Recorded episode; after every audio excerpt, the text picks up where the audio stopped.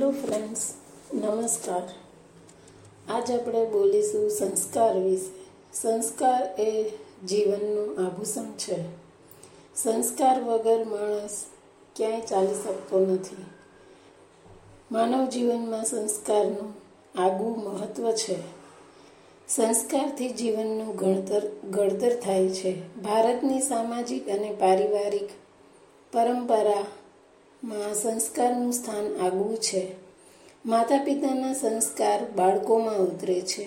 નાનપણ, નાનપણથી જ બાળકમાં સુસંસ્કારનું ઘડતર કરવામાં આવે તો મોટા થતાં બાળકના જીવનમાં ઘણું પરિવર્તન જોવા મળે છે.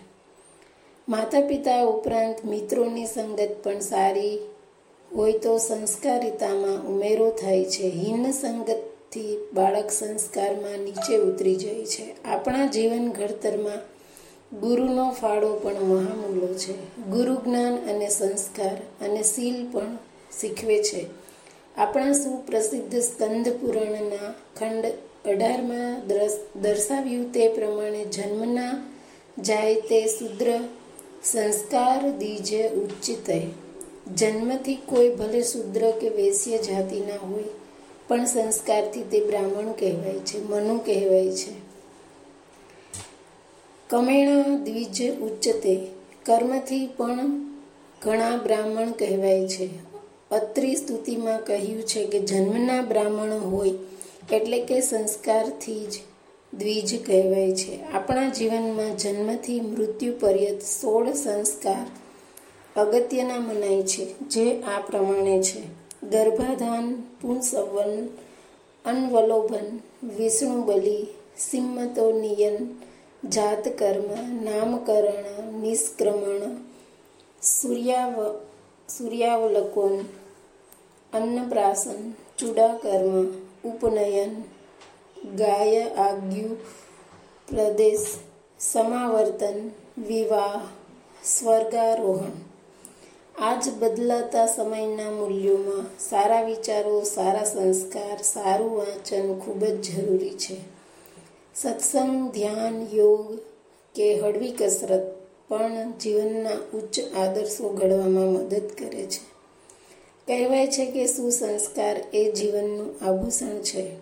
ચાણક્ય સૂત્રમાં કહ્યું છે કે ચાંદી પણ સોના સાથે રહીને સોનું બની જાય છે.